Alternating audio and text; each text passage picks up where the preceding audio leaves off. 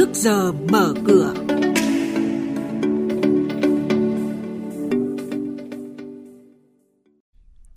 Thưa quý vị, trong chuyên mục này sáng nay sẽ có những thông tin chính, đó là quản lý hiệu quả nguồn vốn nhà nước đầu tư tại doanh nghiệp, ngân hàng đẩy mạnh tín dụng cuối năm, nhà đầu tư nước ngoài liên tục mua dòng cổ phiếu.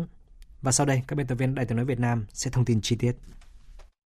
Thưa quý vị và các bạn, báo cáo mới công bố từ Tổng cục Hải quan ghi nhận đến ngày hôm qua, tổng giá trị xuất nhập khẩu đã đạt mốc 700 tỷ đô la Mỹ. Theo Tổng cục Hải quan, trong 11 tháng năm nay, với sự gia tăng quy mô xuất khẩu cao hơn nhập khẩu, thặng dư cán cân thương mại đã tăng cao trở lại, đạt hơn 10 tỷ đô la Mỹ.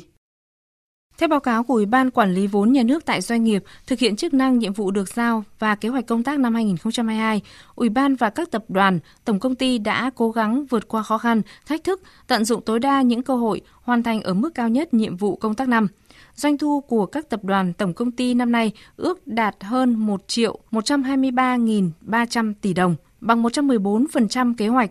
Ông Nguyễn Hoàng Anh, Chủ tịch Ủy ban Quản lý vốn nhà nước tại doanh nghiệp cho rằng, năm 2023, các tập đoàn tổng công ty phát huy hơn nữa vai trò nòng cốt của doanh nghiệp nhà nước trong phục hồi phát triển kinh tế xã hội.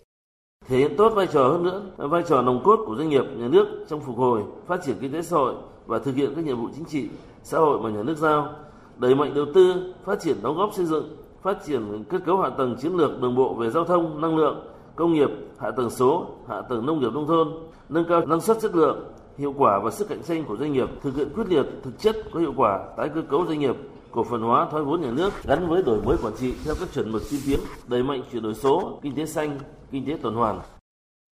Sau khi được phân bổ thêm chỉ tiêu tăng trưởng tín dụng, nhiều ngân hàng đang nhanh chóng triển khai các chương trình ưu đãi để đẩy vốn ra nền kinh tế. Theo ước tính của Ngân hàng Nhà nước, sau khi nới hạn mức tín dụng thêm từ 1,5 đến 2%, sẽ có khoảng từ 300.000 đến 400.000 tỷ đồng vốn tín dụng được cho vay ra trong dịp cuối năm. Phó Thống đốc Ngân hàng Nhà nước Đào Minh Tú cho biết, Ngân hàng Nhà nước đã có chỉ đạo yêu cầu các ngân hàng đều phải giảm lãi suất huy động, giảm lãi suất cho vay theo quy mô và tiềm lực để hỗ trợ doanh nghiệp và nền kinh tế. Năm 2023, Kiểm toán Nhà nước sẽ thực hiện 129 nhiệm vụ kiểm toán, giảm 49 nhiệm vụ so với năm 2022, tập trung kiểm toán các chủ đề lớn gắn với việc quản lý, điều hành ngân sách nhà nước, những vấn đề lĩnh vực trọng yếu dễ phát sinh tiêu cực, tham nhũng lãng phí, bám sát phục vụ tích cực các hoạt động của Quốc hội về lập pháp, giám sát và quyết định các vấn đề quan trọng của đất nước. Kiểm toán Nhà nước sẽ thực hiện 7 cuộc kiểm toán hoạt động, trong đó tập trung kiểm toán các chủ đề liên quan đến bảo vệ môi trường, xử lý rác thải, việc quản lý sử dụng quỹ dịch vụ viễn thông công ích, nguồn kinh phí sự nghiệp kinh tế, đề án ổn định dân cư phát triển kinh tế xã hội vùng tái định cư Thủy Điện Sơn La.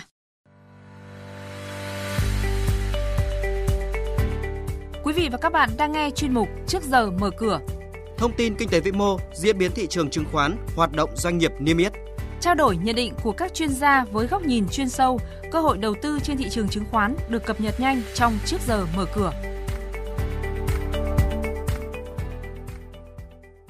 Thưa quý vị và các bạn, Sở Giao dịch Chứng khoán Hà Nội cho biết ngày 20 tháng 12 sẽ chính thức đưa hơn 26 triệu cổ phiếu GCF trị giá 260 tỷ đồng của công ty cổ phần thực phẩm GC vào giao dịch trên thị trường Upcom tại HNX. Giá tham chiếu trong ngày giao dịch đầu tiên là 12.000 đồng một cổ phiếu. Trong bối cảnh thị trường chứng khoán vẫn đang chịu tác động khá lớn từ các yếu tố rủi ro vĩ mô toàn cầu, việc khối ngoại liên tục mua dòng được đánh giá là điểm sáng của thị trường. Theo các chuyên gia, để thu hút thêm dòng vốn ngoại, cần phải cải thiện sự minh bạch của thị trường và có thêm nhiều loại sản phẩm. Từ nay tới cuối năm, khuynh hướng chính của nhà đầu tư nước ngoài sẽ là tăng dần tỷ trọng, mua với định giá thấp. Về diễn biến giao dịch trên thị trường chứng khoán, trong phiên hôm qua, nhóm cổ phiếu ngân hàng là tâm điểm của thị trường.